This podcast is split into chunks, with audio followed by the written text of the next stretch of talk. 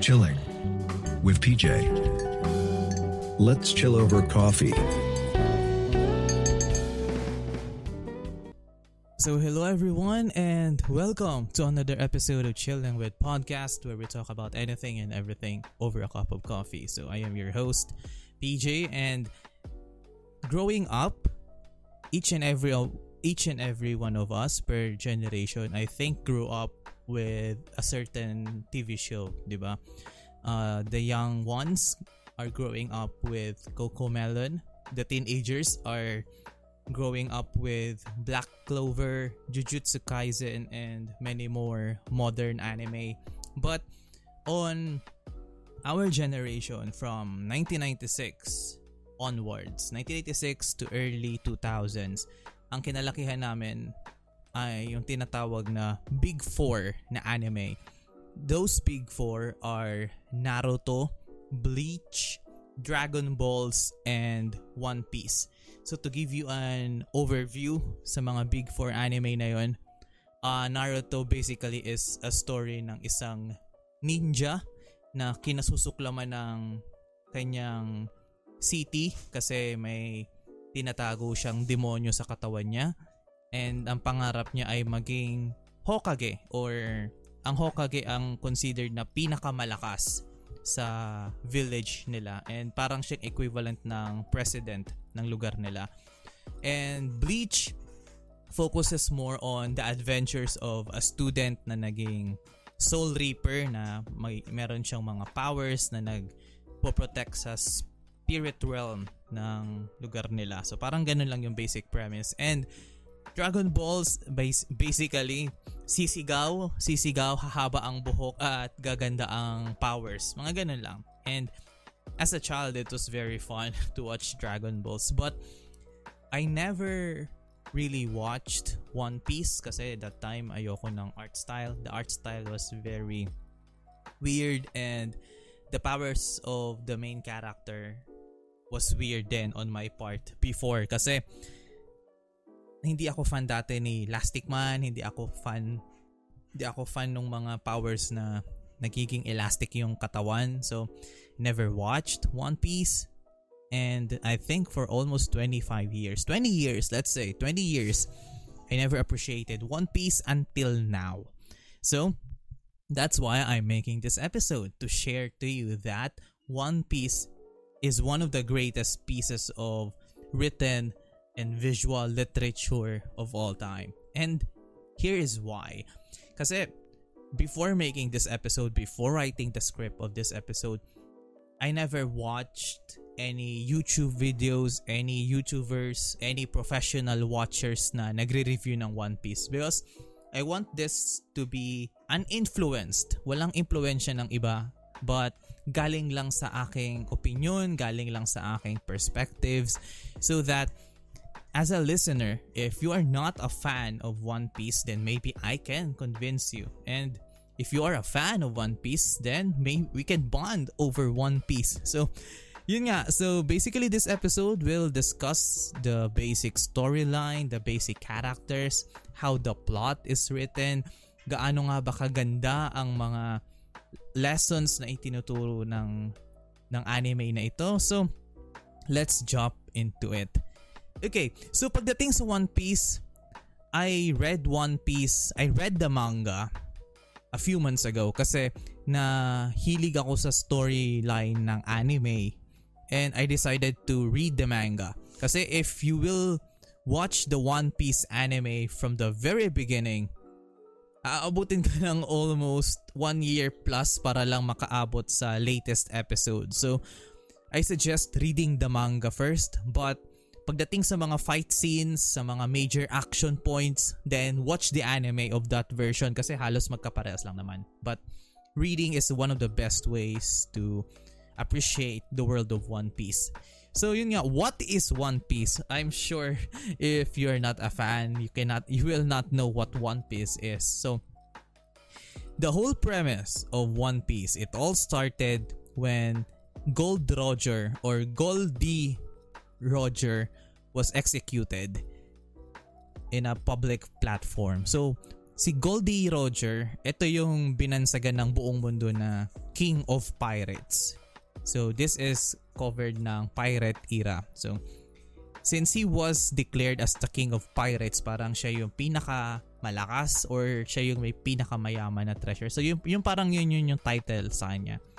And before he was executed, ang last words na sinigaw niya sa mga taong nanonood ng execution niya is that One Piece is real and his treasure is theirs to find. So pag nahanap mo yung treasure ni Goldie Roger, you can be declared as the king of the pirates and you can you can claim the unclaimed treasure na bihira mahanap ng mga normal na tao. So, doon nagsimula.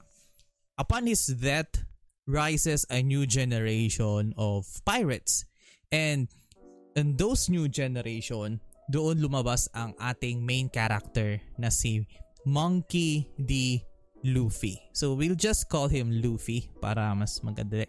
Mas madali. So Luffy grew up in a mountain and he was raised by mountain bandits.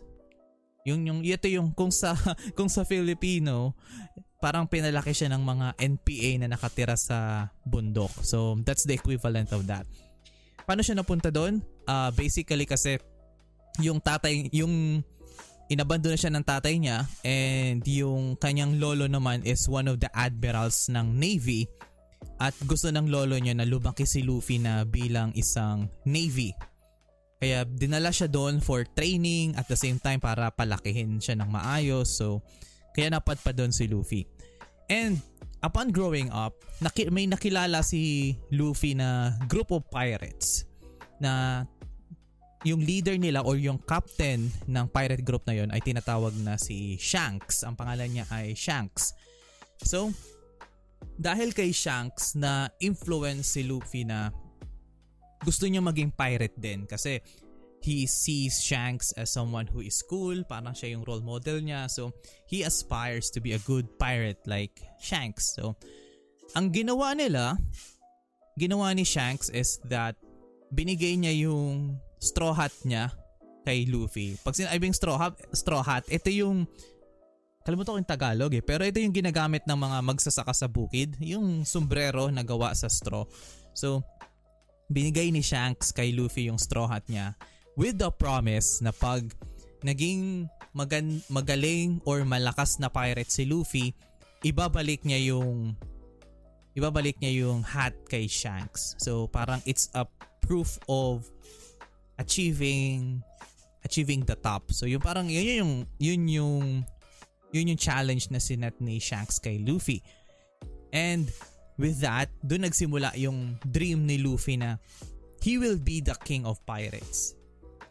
And at 17 years old, he decided to leave the mountains kung saan siya lumaki and to venture throughout the world in achieving the One Piece and becoming the king of the pirates. So, doon nagsimula. That's the start of his adventure. Uh, madami akong mga nilive out na mga certain events para if you read the manga or if you watch the anime, mas ma-appreciate nyo yung tone. So, ang original view ni Luffy is that kailangan niya ng crew members, obviously. Kailangan niya ng kasama. And his target crew members is 10. Kailangan niya ng 10 members, not including himself. So, bale, his crew will be a total of 11 pirates. Him and 10 others na kanyang pipiliin. So, doon nagsimula. That's the intro of One Piece. And through that, through that basic plot, akala natin, ay, basic lang yan. Hahanap siya ng tao, pupunta sa One Piece. Tapos na yung kwento. But it's much more than that. Doon papasok yung world building ng author ng One Piece, which is Eiichiro Oda. So he's the one that has been writing the One Piece manga ever since. So he's one hell of an author and tipong you cannot make you cannot make a masterpiece as this pag wala ka talagang passion for storytelling. So, to give you an overview sa world naman ng One Piece. Kasi 'di ba? Samahan natin si Luffy. So si Luffy ay umalis na sa mountain. 'Di ba? So naglayag na siya. Ano yung mundo na tatahakin ni Luffy? So this one ang ang babasahin ko is coming from the Wikipedia itself on the world of One Piece. So pag dating sa world of One Piece, It is populated by humans and many other races, such as fishmen and merfolk, two races of fish with human hybrids, dwarves, minks. Uh, minks are a race of humanoids with animal features, and giants. It is covered by two vast oceans, which are divided by a massive mountain range called the Red Line, which is also the only continent in the world.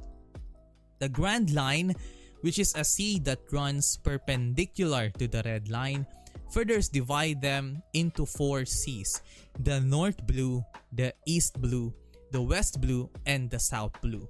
Surrounding the Grand Line are two regions called calm belts, similar to horse latitudes, which experience almost no wind or ocean currents and are the breeding ground for huge sea creatures called sea kings.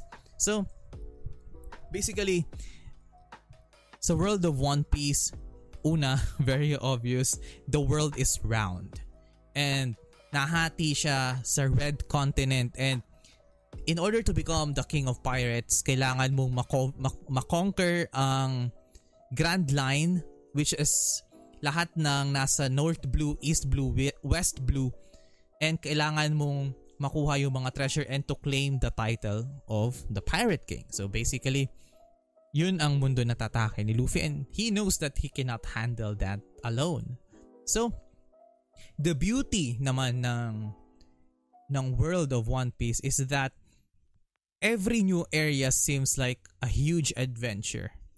But it's still a small part of a bigger world until the One Piece is found. Yung tipong yung tipong pag pumunta sa isang area sila Luffy. Let's say for example, pumunta sila sa isang island.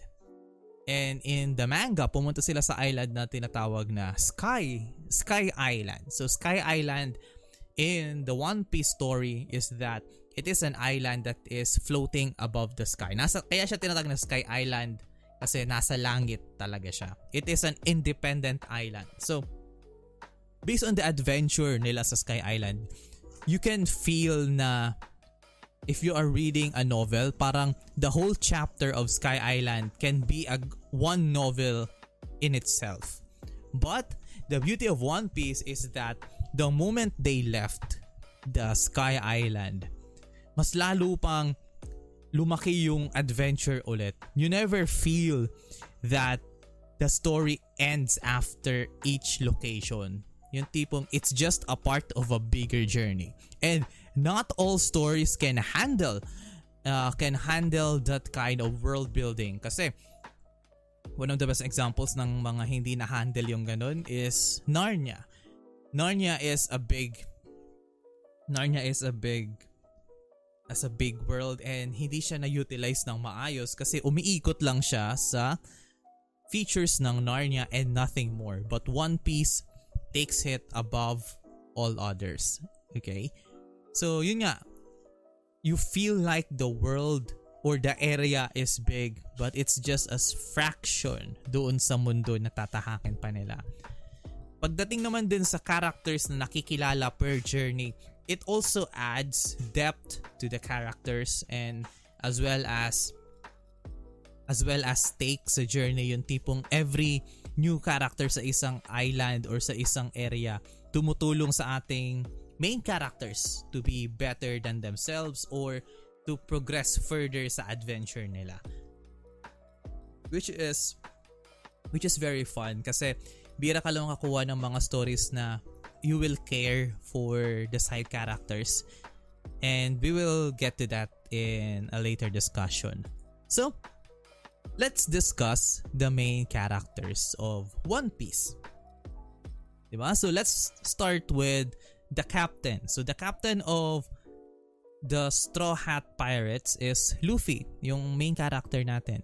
So Luffy ang karak the, the the way he's characterized is that he is a goofy, he is, he is goofy but calm. Yung tipong bihira mo siyang matakot, bihira siyang mataranta, but at the same time, may pagkatanga-tanga din siya. That's yun yung mga flaws, yung tipong wala siyang wala siyang show, social awareness, yung yung alam niyang hindi niya alam na yung sinasabi niya ay nakaka-offend sa mga taong nakakas nakakasalamuha nila. So that's why the crew balances it out kasi yung crew mas yung crew niya mas aware sa kapalpakan ng mga pinagsasasabi ng captain nila. And but when it comes to crucial moments, when it comes to being dependable, Luffy is always there. Yung tipong in every major plot point ng One Piece, ang laki ng laki ng part na pinoportray ni Luffy para ma-progress lalo yung story.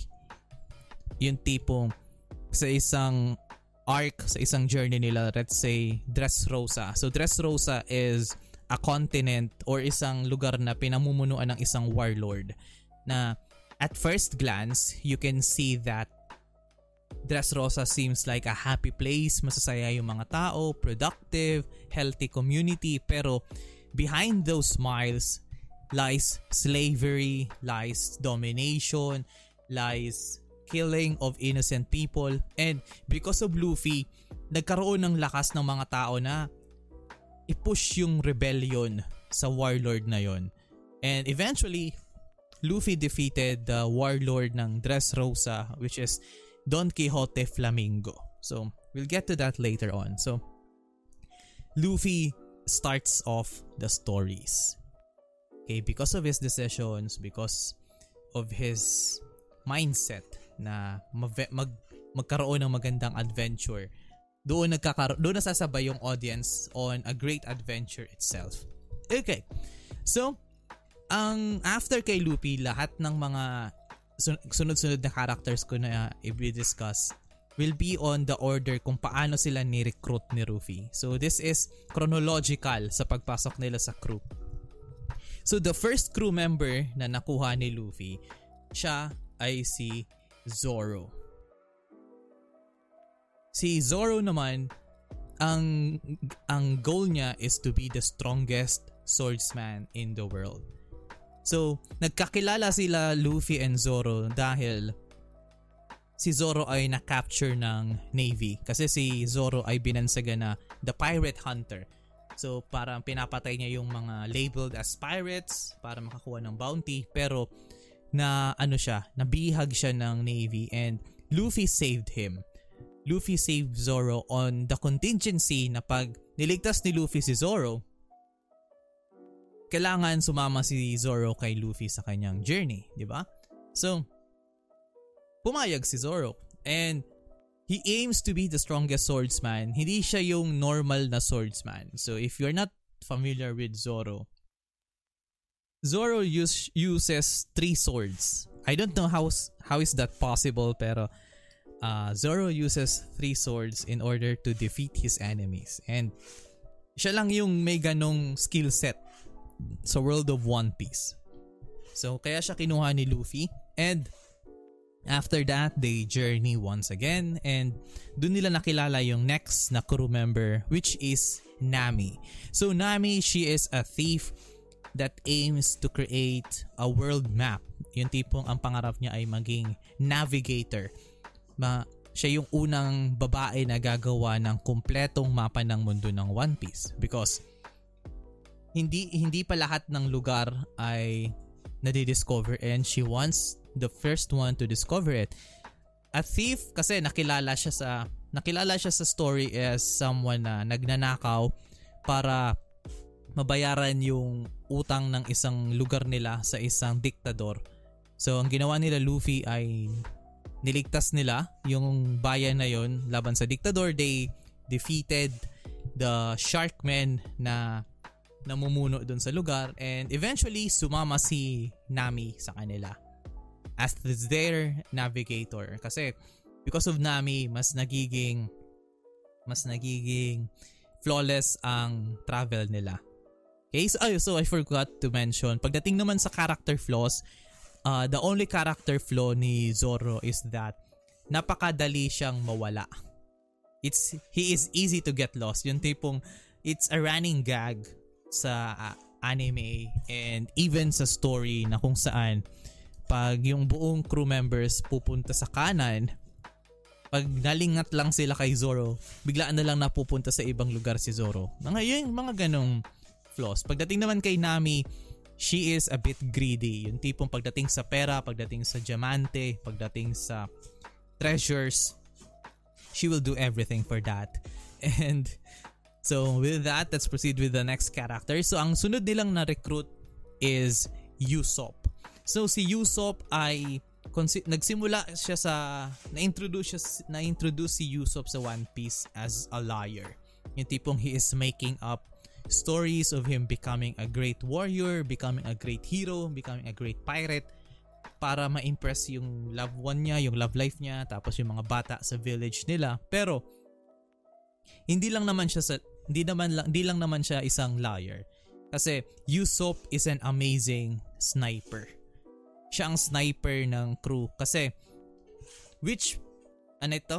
Common people na na, na considered as snipers sa One Piece universe ang ginagamit nila ay baril gumaga that's the common pistols or rifles. That's the common tool of a sniper. Pero pagdating kay Usopp he only uses a slingshot so a slingshot so tag sa Tagalog tirador So yun ang ginagamit na weapon of choice ni Usopp and he can he can never miss. He never misses. So that's his talent. Pagdating sa long range combat, walang makakatalo kay Usopp.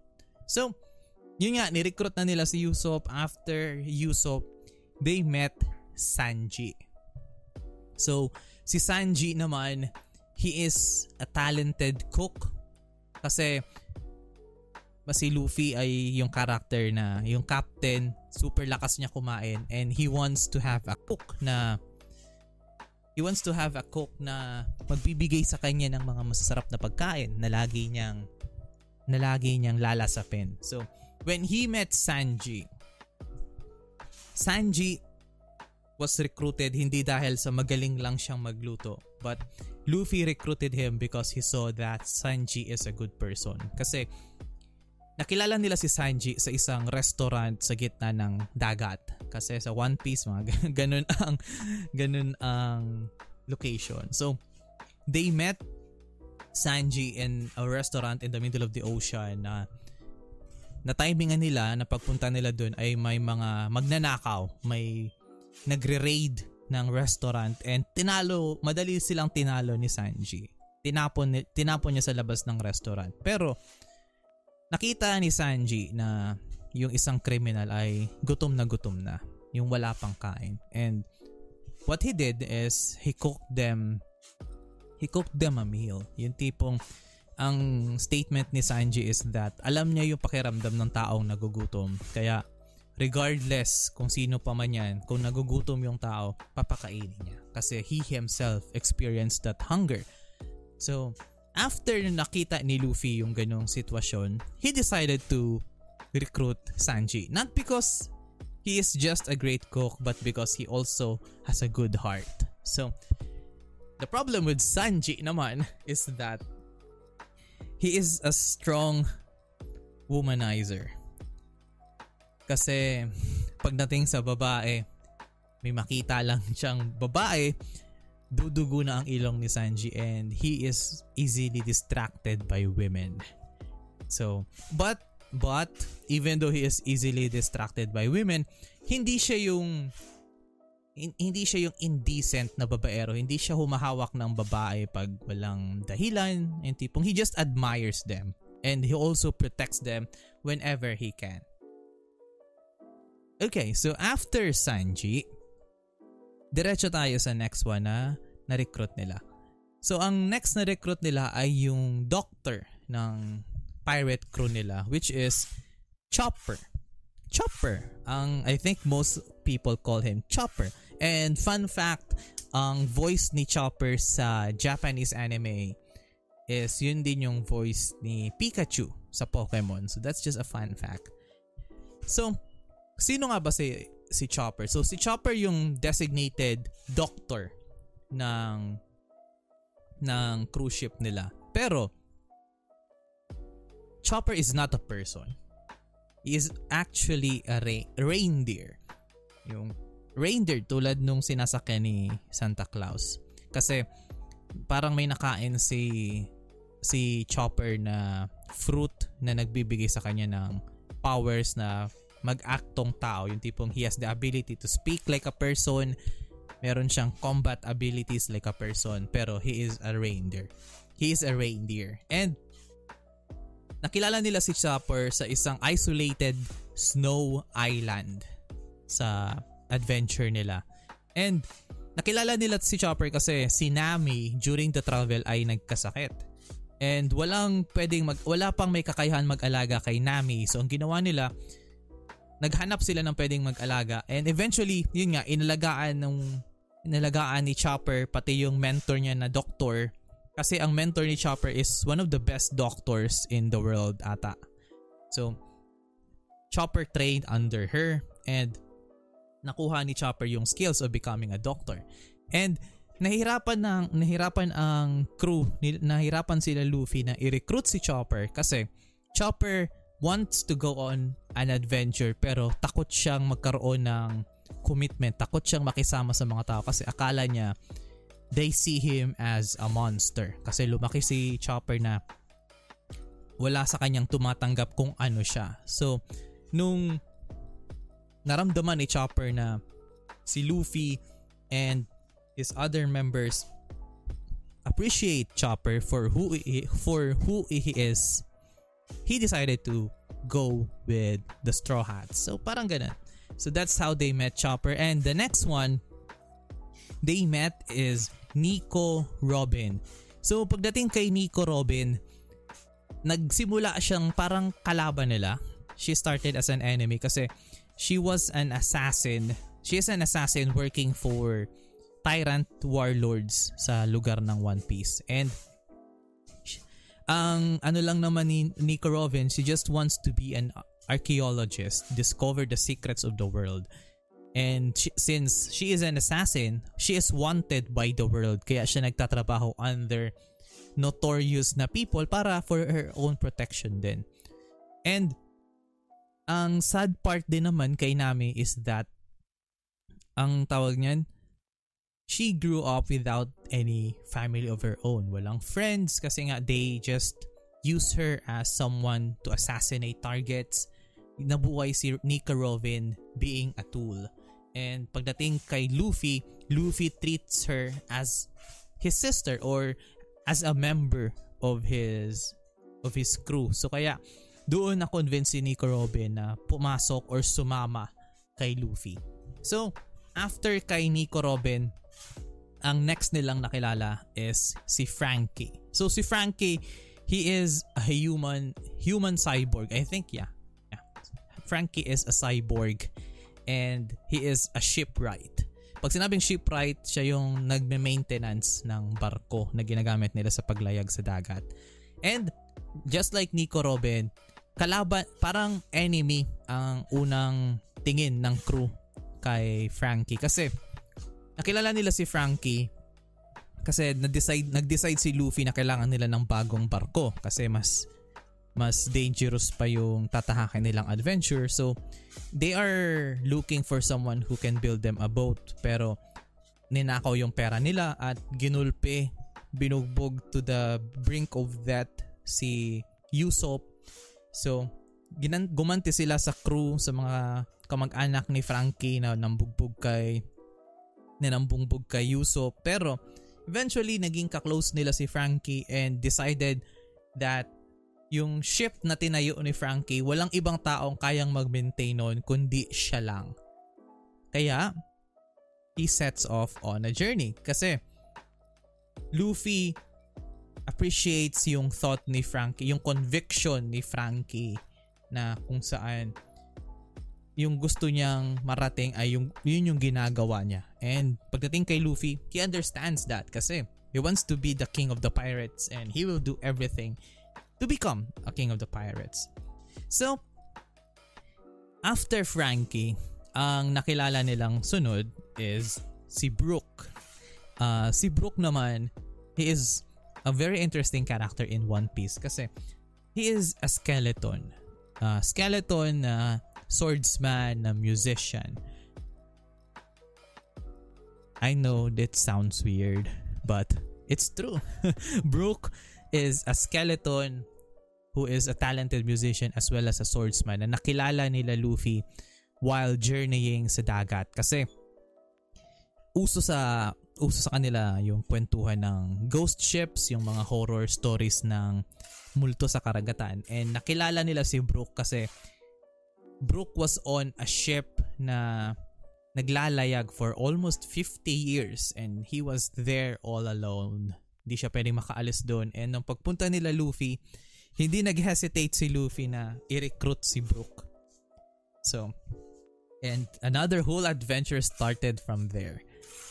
And the latest crew member is Jimbei. Pero di ko na muna i-discuss. I think it's better for you to listen or to read or to watch the anime kung paano naging member of Luffy's crew si Jimbei because Jimbei played a huge part in Luffy's development in becoming a more mature captain. So, aside from the characters, the characters were all well written. Yung tipong each and every one of those characters has certain flaws. May mga pagkukulang sila but sometimes those flaws make up the character. Yung tipong dahil sa flaws na yon, you appreciate the limitations of the character and every time na na-overcome nila yon becomes a huge a huge payoff pagdating sa story. So, One best example of this is that si Nami at si Usopp are cowardly. Kasi compared sa ibang members ng Straw Hats, sila yung considered na pinakamahina. So takot sila makipaglaban, takot sila makigera, but if they saw someone getting hurt, they won't hesitate to charge first.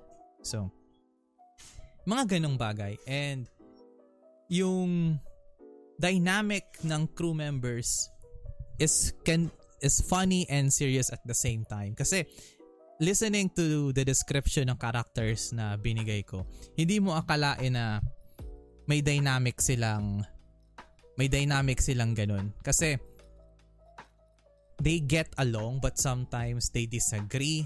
At the end, they they will still get along. Yung they have a brotherly bond or sisterly bond with each other na they they progress the story in a way that is very entertaining because of their interaction. Yung tipong you can watch 50 episodes wala lang silang ginagawa kundi nag-chill lang sa barko nila, sa barko nila and doing common things.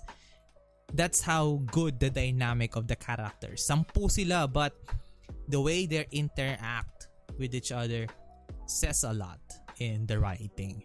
And Pagdating naman sa side characters, like I said kanina, they provide a deeper connection with the crew.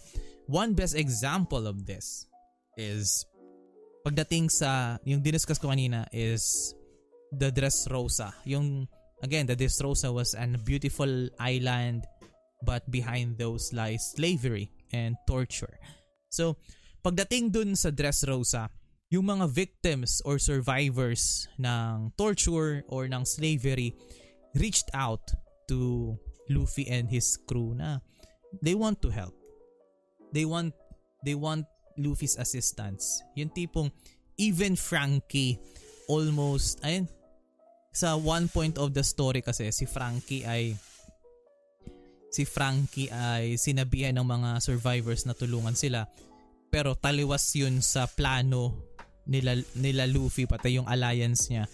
So, nagharap-harapan na sinabi ni Frankie na I will help these people even if you say no. Handa siyang banggain yung captain niya para matulungan yung mga tao. And Luffy just said, go for it. Help them. So, you will see the dynamics. You will see the respect the crews the crew have for Luffy. Kasi, pagdating kasi sa leadership, Luffy is not the type of captain na kung saan utos dito, utos dyan, this is what we do. Hindi siya ganun. In fact, hindi nga marunong gumawa ng plano si Luffy. He's a simple-minded idiot according to his crew members. And the beauty of that is each in ev- each and every one of the each and every one of the Straw Hat Pirates, yung members ni Luffy, ay may mga kanya-kanya din na pangarap sa kanilang buhay. Yung tipong Zoro wants to be the strongest swordsman, Sanji was wants to go to the East Blue, Robin wants to be a great archaeologist, Nami wants to create the map of the world, and many more. And given those individualities, they still work well with each other. ba? And throughout the journey of One Piece, doon nila na discover na they really want Luffy to be the king of the pirates. Kaya ginagawa nila ang lahat para para marating yun ni Luffy. Kasi there was a point in the anime or in the manga na kung saan natalo natalo sila ni natalo ang buong crew nila Luffy ng isang warlord si Kuma and na-realize lahat ng members and hindi sila masyadong malakas pa to protect their own captain and they vow to themselves that they will be a stronger shield for their captain to be the king of pirates. Yung mga ganun. You will do everything you can. You you will do everything for your leader. Mga ganun lang. Tapos, aside from the main characters, the best thing, the best thing, the best thing about One Piece is the villains as well. Kasi ang villains or mga kontrabida ng One Piece ay hindi lang siya yung haha I'm evil, haha, haha, mga ganun. Each and every villains of One Piece has their own motivations. Let's say for example, Don Quixote Flamingo of Dressrosa. Diba yung sinasabi kong Dressrosa na maganda ang appearance pero behind that is slavery and torture. Don Quixote Flamingo is the one that is managing that. Ang nangyari, ang nangyari is that hindi naman talaga ganon si Don Quixote Flamingo. His family was oppressed. His family was tortured. His fam some of his families were killed and he wala siyang nagawa. Don Quixote Flamingo was weak to save his own family that time and that's why when he became strong, when he became one of the warlords, he sees those that are weak ay mahina talaga. That's why nag nag push siya sa slavery. Ini-impose niya yung power niya sa lahat para hindi siya ulit maapi pati yung pamilya niya. There is a deep there is that deep motivation for why why they act like that. Hindi lang siya yung masama silang tao sa una, masamang tao sa lahat. Hindi sila ganun.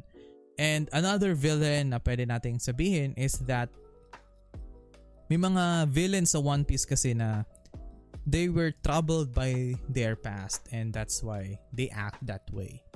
Another one is Blackbeard. So Blackbeard started off as a weak character but in due time he rises through the ranks and become one of the strongest characters right now in One Piece. Mga. They have this motivation behind their actions and and while you are reading that you can understand. You are not you can you will you are not rooting for the villain. The way Oda writes the villains is that he writes the villains in a compelling way wherein you can understand why the villains are doing what they are doing. But it doesn't make you root for the villains. Hindi ka hindi ka hindi ka pinapasabi ng author na ay oo nga nasaktan siya tama yung ginagawa niya di ba you never agree with the villains but you understand why they do it so let's proceed with the next one. So pagdating naman sa actions, kasi One Piece is an adventure so may mga actions and fight scenes siya. So what makes the action of One Piece good or great or even sometimes excellent? Actually, pagdating sa fight scenes, there is this balance of there is a balance of power.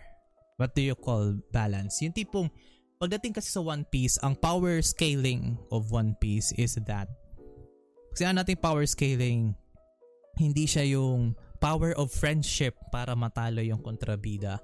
Some animes like I like Fairy Tail. Fairy Tail is an anime na kung saan kahit gaano kalakas yung kontrabida.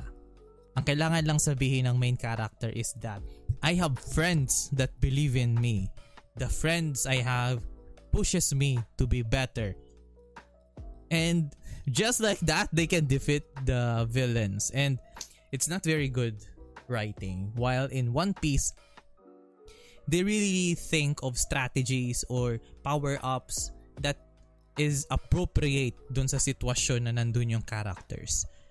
And it's a believable way na kung saan alam mong nanalo yung main character because of their efforts, because of their skills, and not because of the power of friendship.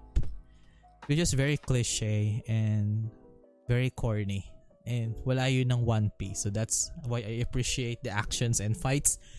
And another best example of another best example of the fight scenes is there is one final battle between Luffy and ang kalaban niya is si Katakuri. Katakuri is one of the first generals ng isang emperor na na, tinat, na kinakalaban nila Luffy. And the fight between Luffy and Kata, Katakuri is very dynamic, very intense. And eventually as an audience, you want to root for Katakuri kasi once you know the motivation, the backstory of Katakuri, gusto parang gusto mong matalo si Luffy. Pero since Luffy is the main character, Luffy won, but it was almost an even match. Kaya kaya it was a, one of the best fights in the series for me lang. And during these fight scenes, meron ding mga nangyayaring character interactions. Kaya mga between characters. Another example of this is the dynamic between Ace and Luffy. So hindi ko to nakwento kanina but Ace is Luffy's big brother. Hindi siya hindi sila blood related. Kasi sa sa buhay ng mga pirates in One Piece, if two people share the share the same cup of sake, they can they can declare a bond as brothers. So doon nagsimula. So kaya sila magkapatid. Sabay silang lumaki doon sa island, mountain island na kinalakihan ni Luffy. So, the dynamic between Ace and Luffy during their fight scenes is actually very good. You can see that Ace wants to protect Luffy and Luffy also wants to protect Ace. Mga ganong dynamic interaction. That's why the the death of spoiler alert. So that's why the death of Ace was very heavy on the story or on the development of Luffy. Kasi there is a certain arc of the story in One Piece na tinatawag na the Marineford War. And it is one of the biggest war currently that happened in One Piece. And ang naging cause ng Marineford War is that Ace was captured by the, by the Navy. So since Ace was captured, he is set to be executed. So, pagdating naman doon, syempre as si Luffy kapatid, gagawin niyang lahat para ma-rescue si Ace. So ang ginawa ni Luffy is nakipag nakipag-deal siya sa mga ibang warlords para tulungan siyang dalhin sa doon sa Marineford pero nahuli si Luffy and nakulong siya sa Impel Down. So Impel Down is a type of prison sa One Piece na kung saan the biggest, the baddest of the bad is confined. in Impel Down. And yung mga natalong kalaban ni Luffy was in Im- Impel Down na naging niyang na naging niyang kakampi in rescuing Ace. So, after they escaped Impel Down, doon na nagsimula yung nagsisimula na yung Marineford War. Kasi Marineford War consists of the Navy and it consists of the pirates that wants to rescue Ace, including yung captain ni Ace which is Whitebeard. A uh, Whitebeard is considered as the strongest living human being that time sa Marineford War. So, the Marineford War was intense. I cannot describe it in any way. So if you want to watch it, madami sa YouTube na summary ng Marineford War. It was an intense rescue attempt kay Ace on which nagsucceed si Luffy. He actually freed Ace sa pag pagkamatay pero one of the admirals which is Admiral Akainu defeated Luffy and papatayin na si Luffy ni Akainu but Ace shielded himself in order to save Luffy. So Ace died and Luffy became Luffy became sad and because of that Luffy vowed to become even stronger. And another thing na doon sa action ng Marineford War is that you cannot really say that the Navy was an enemy. ba? because the Na- the Navy is just doing their job to capture criminals, to capture the pirates. Kasi kung tutusin, pirates are in this world sa One Piece, pirates are criminals. Pirates just do whatever they want. And the Navy's job is to apprehend them. So, in a sense, in a sense, parang lumalabas na ang may mali is yung grupo nila Luffy kasi since they are the pirates, di ba? So this is what I mean of the dynamics between the villain and the heroes kasi even though you see Luffy as the hero, the Nav- the navies are the villains, you cannot really declare that the navies are the villains because because they are they are just doing their jobs. And the moment the Marineford War ended, ma- malalaman niyo yung dynamic ng ng scale of balance of good and evil kasi madami ang namamatay sa side ng mga navies, madami ang nas- namamatay sa side ng mga pirates, madaming buhay yung nasasayang. So, basta you will see that once you watch the end, how Marineford, how the Marineford War ended. So, aside from the actions, the villains, the characters, of course, one of the most important things to tackle is what are the themes and what are the lessons that is being covered by One Piece. Kasi, in general, kasi if you will watch One Piece, One Piece is mostly comedy. The gags, the interactions, mostly comedic siya. Nakakatawa talaga. But when it tackles serious problems, boy, One, One Piece tackles serious problems.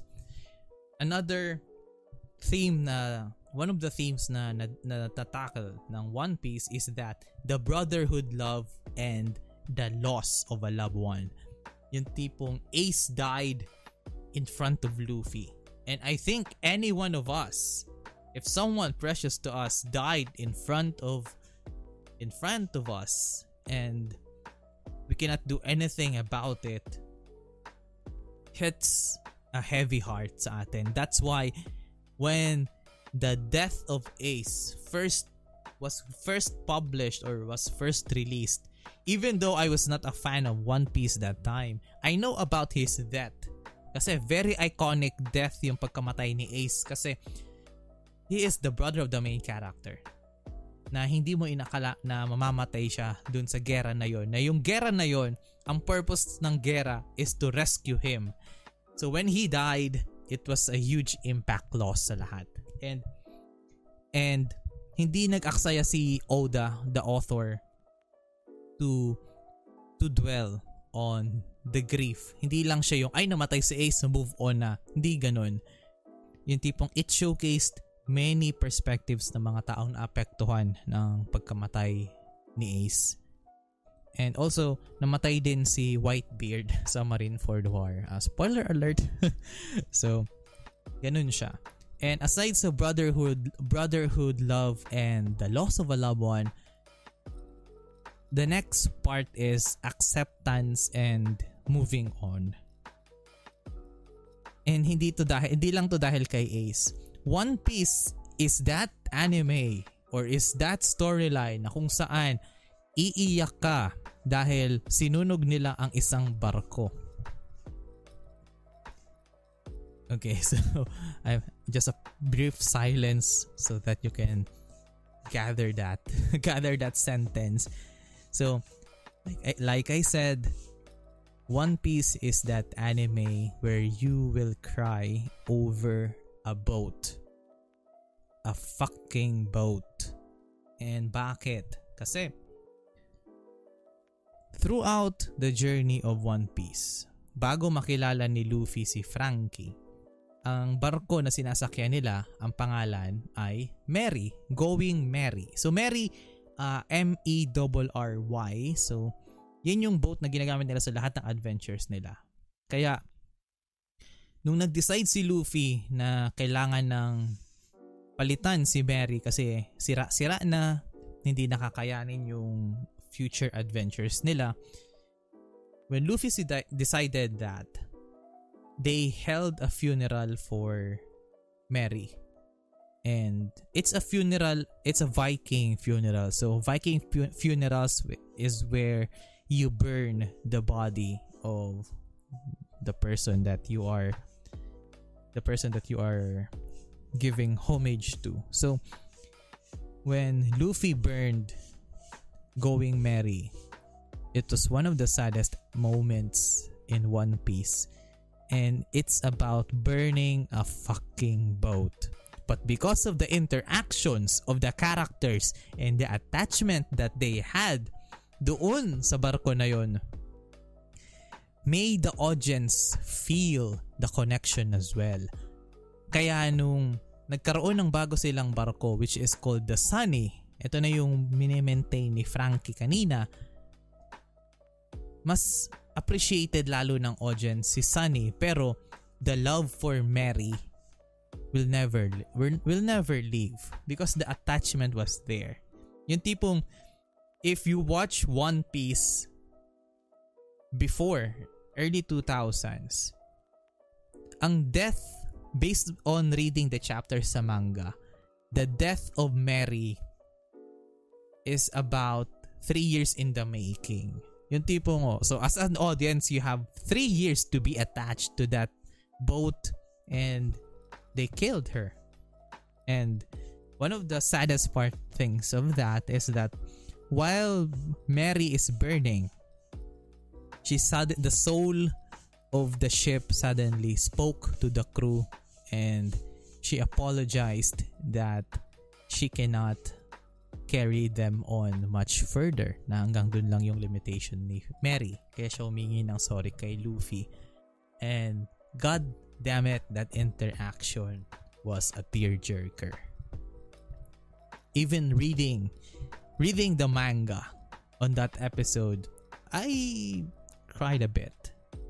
And it just it's just it just shows you the power of creative writing on that one. Okay. So aside from acceptance and moving on, One Piece also tackles serious events which is slavery and trafficking. Dito na papasok yung sa Dressrosa and yung mga merman, 'di ba? One Piece may mga merman. So yung mga tao ay kinukuha yung mga merman, mermaid sa natural habitats nila, then binibenta sa mga mayaman na tao. So that's slavery and human trafficking. Oh, sorry. It's not human trafficking, it's mermaid trafficking. So you but you get the point. So another th- serious theme na tinakel ng One Piece is that doing the right thing versus doing your job. Okay? Kasi during the Marineford War, 'di ba ang Marineford War, the purpose is to rescue Ace.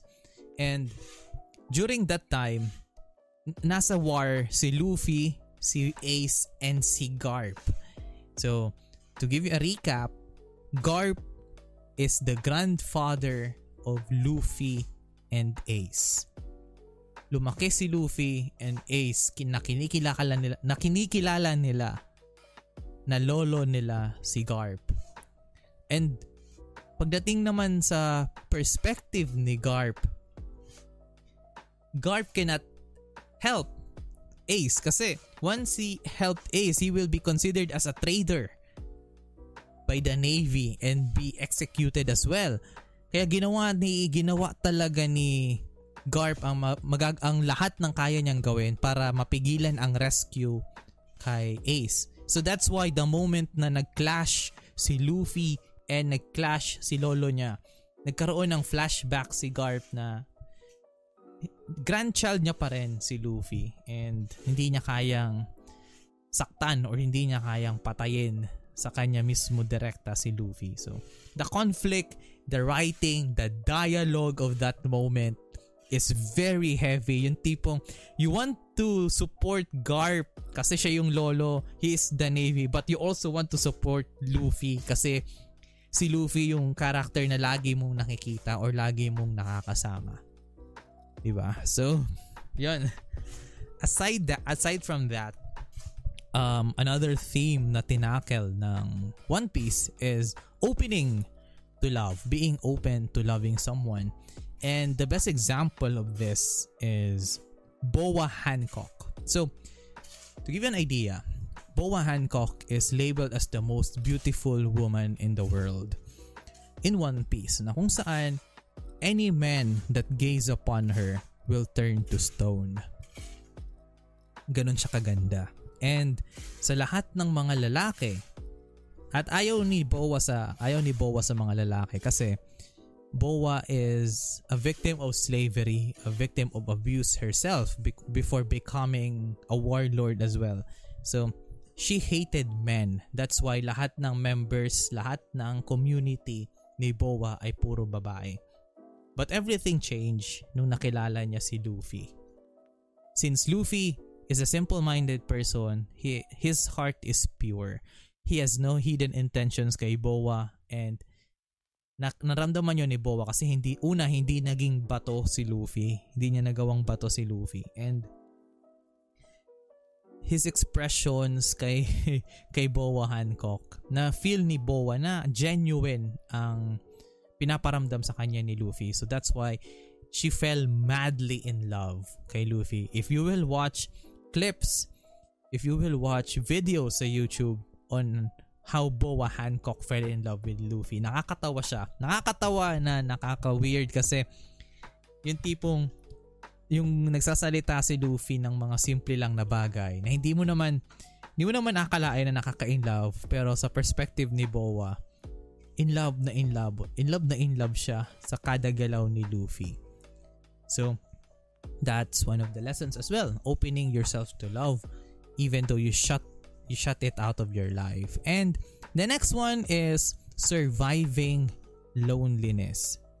And personally, sa lahat ng stories sa One Piece, this is the heaviest part when I read the manga or even watched the anime. Kasi let's focus, this one focuses on one of Luffy's crew members which is Brook.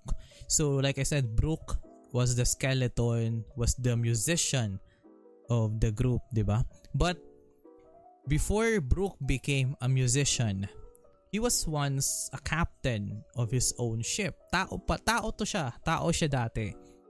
And during their journey ng crew niya, may nakalaban sila and all members ng crew, including Brook, was poisoned.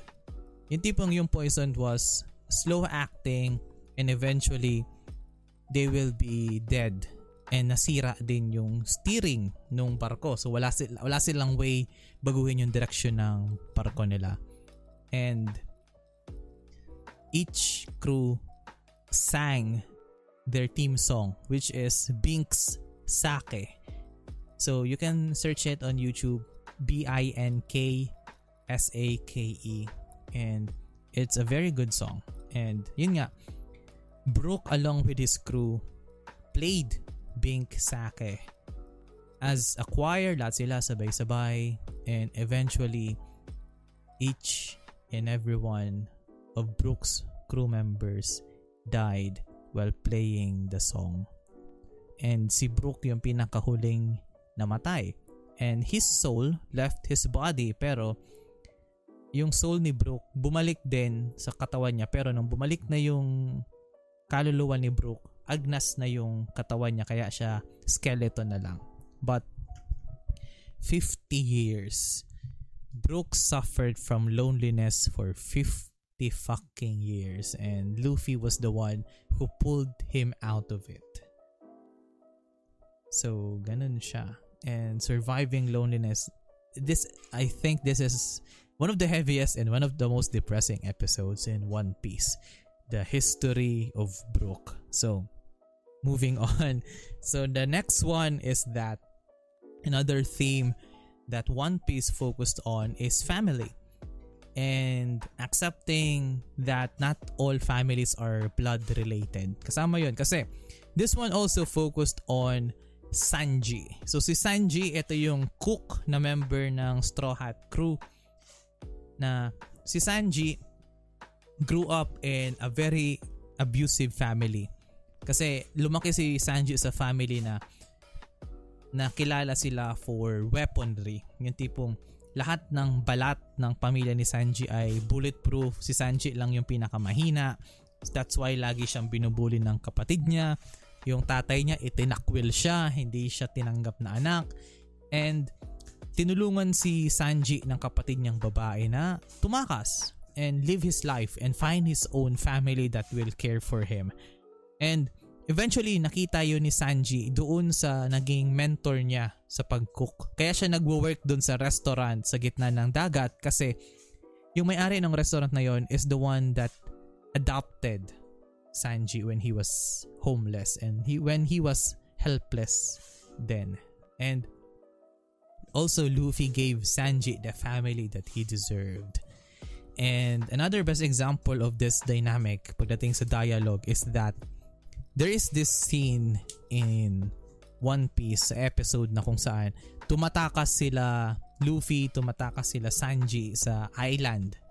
May tinatakasan silang island and tinulungan sila nung tatay ni Sanji. And sumigaw si sumigaw yung tatay ni Sanji kay Luffy na bakit mo yan kinuha? Why did you recruit him? He is worthless. He is easily distracted, he is good for nothing, he is happy-go-lucky, he is stupid, mga ganun. Any, any negative things na sinabi nung tatay kay Sanji, sinabi niya kay Luffy. Pero hindi siya sinagot ni Luffy. Hindi sin never sinagot ni Luffy yung tatay ni Sanji. But rather, tinanong ni Luffy si Sanji, why is your father describing your describing what's best about you? And through that dialogue, na realize talaga ni Sanji that he is where he needs to be. So, yeah.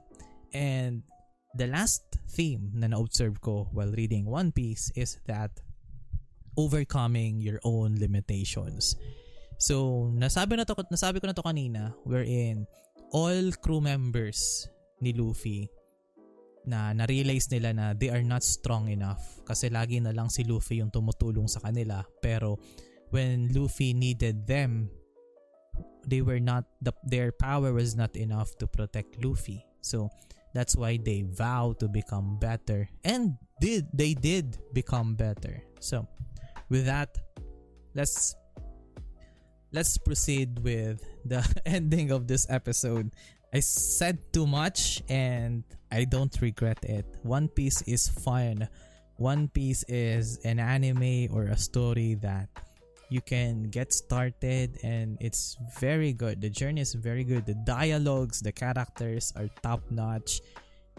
But even though I said that One Piece is a masterpiece, there are still some dull moments. May mga plot points, may mga plot holes, may mga walang kwentang storylines, but it's part of the adventure. It's part of the journey. Yung tipo, even in life, not everything in your life is happy. Not everything in your life is sad. Sometimes some some days are just boring. Some days are just meh.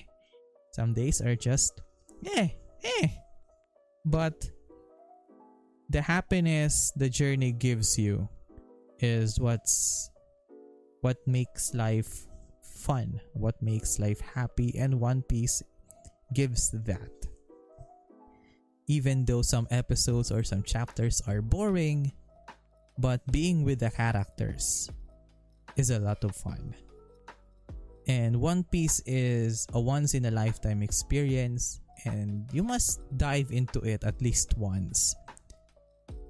You cannot get you cannot just get started on the anime. I suggest reading the manga and just watch the anime for action scenes para makasabay ka pa sa latest chapter because One Piece is still ongoing and nasa arc na ang One Piece na kung saan after this war na nangyayari ngayon sa latest episode ng War P- ng One Piece after this war mas malapit na ang journey ni Luffy to become the Pirate King and with that thank you so much for listening and I hope that you you found you found this episode fun because I found this fun as well. And if you like more of this, if you like more scripted, you like more anime reviews or story reviews, just leave them on the comments down below or just message me on Facebook. Thank you so much for listening and bye bye. See you next time.